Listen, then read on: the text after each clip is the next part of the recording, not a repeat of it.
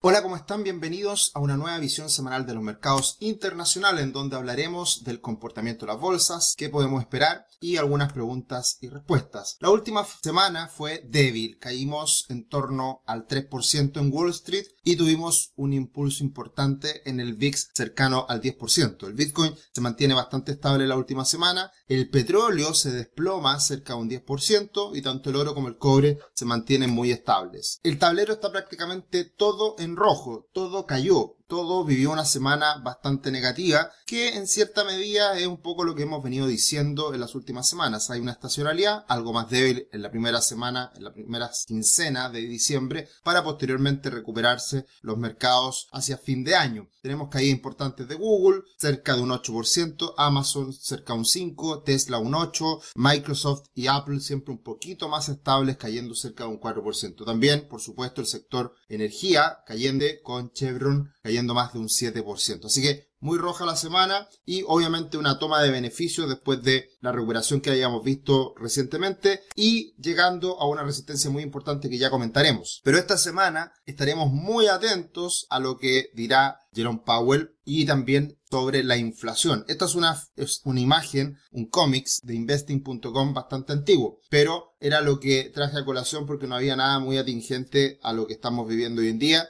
y es precisamente dos grandes noticias que tendremos esta semana. Alza de tasas por parte de la Fed y las la cifras. Y bueno, habíamos hablado semana, la semana anterior de este techo importante que tenía el Standard Poor's 500, esta directriz bajista que se conjugaba con un soporte muy importante del VIX, del índice del miedo. Y precisamente ambos indicadores rebotan, chocan con estos niveles. Por arriba Standard Poor's 500 rebota como techo y por abajo eh, rebota como soporte el índice VIX. Era algo que veníamos comentando y que estaba precisamente conjugándose como un escenario de riesgo para la corrección en los mercados. Acá tenemos el comportamiento del Standard Poor's 500 que choca con esta resistencia, choca con la media móvil de 200 periodos y veremos hasta dónde llega. ¿De qué va a depender esto? Precisamente Jerome Powell y también de la inflación de Estados Unidos. Por otro lado, tuvimos una caída en el último tiempo bien significativa en los bonos del Tesoro de 10 años que llegaron a estar sobre 4, 4% con creces y llegaron a cotizar en torno a 3,5. También estamos viendo un rebote en estos niveles que era esperable dentro de esta tendencia alcista de los bonos del Tesoro de 10 años. La tranquilidad va a llegar al mercado definitivamente cuando esta tendencia alcista se rompa. Si es que vemos que el bono del tesoro de 10 años a niveles cercanos al 3%, podríamos decir que ya estamos en un mercado mucho más tranquilo, mucho más calmado y también un mercado que probablemente impulse a las bolsas, a las acciones. Y otra noticia muy importante la última semana fue el desplome del petróleo WTI. Había mucho temor que ya iniciándose el invierno, eh, las temperaturas bajas en Estados Unidos como en Europa,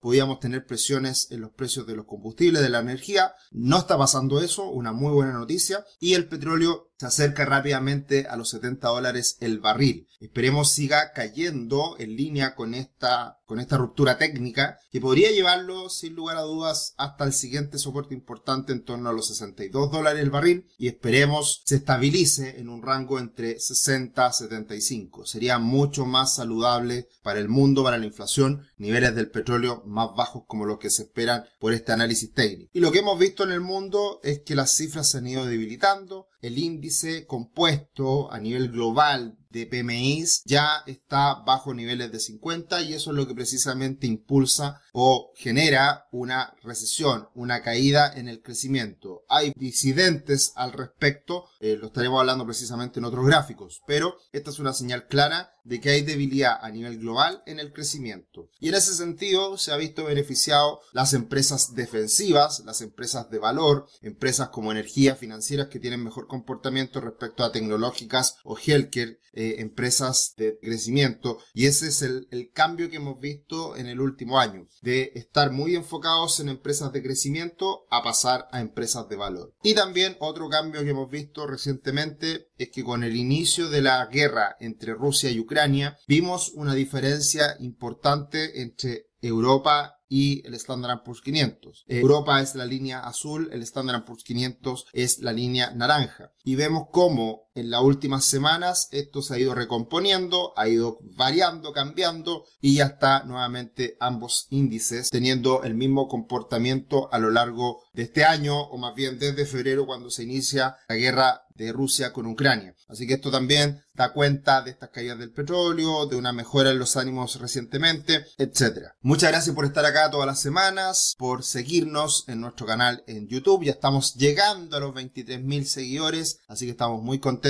y hace pocas semanas atrás lanzamos una nueva modalidad de video, webinars, que son los directos. Y hemos estado haciendo análisis técnico los días martes, con CAP hace dos semanas atrás y con Replay la última semana. Vamos a estar haciendo nuevas acciones, probablemente pasemos de una a dos, porque es mucha la demanda, son muchas las acciones que nos están pidiendo, y obviamente una por semana puede ser algo lento, y además hacemos un análisis técnico bastante rápido, bastante al hueso, eh, sin darnos tantas vueltas para explicar lo que estamos observando precisamente en algunas acciones, ya sea nacionales o internacionales. ¿Qué podemos esperar? de cara a las próximas semanas y en particular en lo que viene de esta gran semana noticiosa que tendremos el día martes. Inflación en Estados Unidos que se espera baje, disminuya al 7,3% en los últimos 12 meses. Esa sería una gran noticia porque seguiría cayendo la inflación de los últimos 12 meses. Y luego el día miércoles tendremos la decisión de tasas por parte de la Reserva Federal que se espera sube, suba las tasas en 50 puntos bases. Ya no estamos acercando a ese techo, a ese límite en el, en el 5% así que pasaríamos del 4 al 4,5 y también conferencia de prensa, declaraciones de, Jerome Powell que son siempre muy importantes, incluso más importantes que la misma decisión de aumento de tasas. Y el día jueves tendremos decisión de tasas en Europa que se espera suba del 2 al 2,5%. También muy importante lo que veamos desde Europa con las declaraciones de Christine Lagarde. Eh, también otras noticias importantes día jueves, día viernes, pero sin duda mucho menos relevantes que la primera mitad de la semana con inflación en Estados Unidos y decisión de tasas por parte de la Fed. Este gráfico lo mostramos la semana pasada y lo volvemos a mostrar porque la estacionalidad nos dice que a, mediados de diciembre viene un mejor comportamiento para la bolsa norteamericana. Esperemos que esto vaya de la mano con un discurso positivo, optimista, eh, no tan malo como ha sido en el último tiempo lo que habla Jerome Powell y por lo tanto coincide en que nos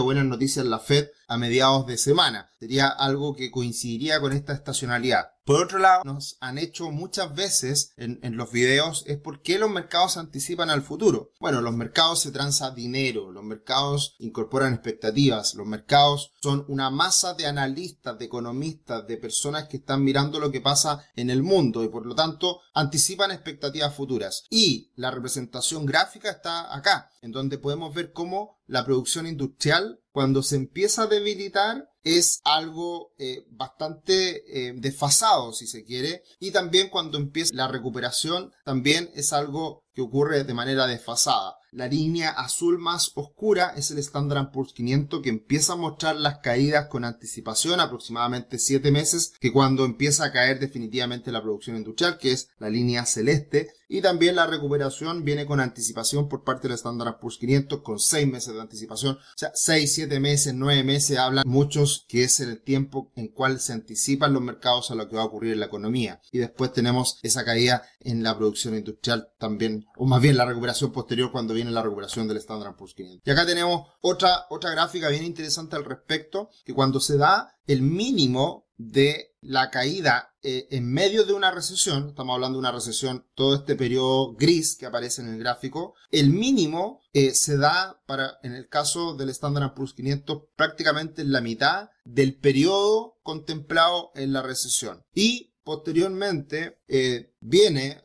la recuperación y con el tiempo viene precisamente también la recuperación en el crecimiento. Entonces, interesante tener en cuenta esto porque de esa forma también podemos observar cómo los mercados se anticipan y cómo muchas veces en medio de la tormenta en el ojo del huracán es cuando eh, aparecen las grandes oportunidades en bolsa. Se ha dicho siempre, pero acá hay una representación gráfica de lo que ocurre precisamente en esa situación. Y pensando en el próximo año, la recesión, hay consenso al respecto, ahí podemos ver que el consenso precisamente está en esos eh, cuadraditos eh, negros, está con crecimientos bajos para lo que viene en el futuro, desde el cuarto trimestre en adelante, pero Goldman Sachs está siendo bastante más optimista que el consenso del mercado. Goldman Sachs básicamente lo que nos está diciendo es que el próximo año Estados Unidos va a crecer poco, cerca de un 1%, pero de todas formas ese, eso va a ser crecimiento, no vamos a tener trimestres negativos. Esa es la opinión de Goldman Sachs, veremos si se cumple, pero hay un poquito de optimismo en algunos bancos de inversión, en algunos equipos de research respecto a lo que pueda pasar el próximo año. Y por lo tanto, más allá de una recesión, de un escenario de debilidad económica que ya estamos viviendo, el tema es la magnitud. Y lo que sí hay consenso absoluto es que si hay una recesión el próximo año va a ser muy leve. Por lo tanto, eso tenerlo en cuenta precisamente para las inversiones en que ya quizás lo peor se vio, lo peor ya lo vivimos y hay que tener en consideración precisamente eso. Una recesión no necesariamente va a ser muy mala, sino que puede ser no tan mala o mediante relación a la magnitud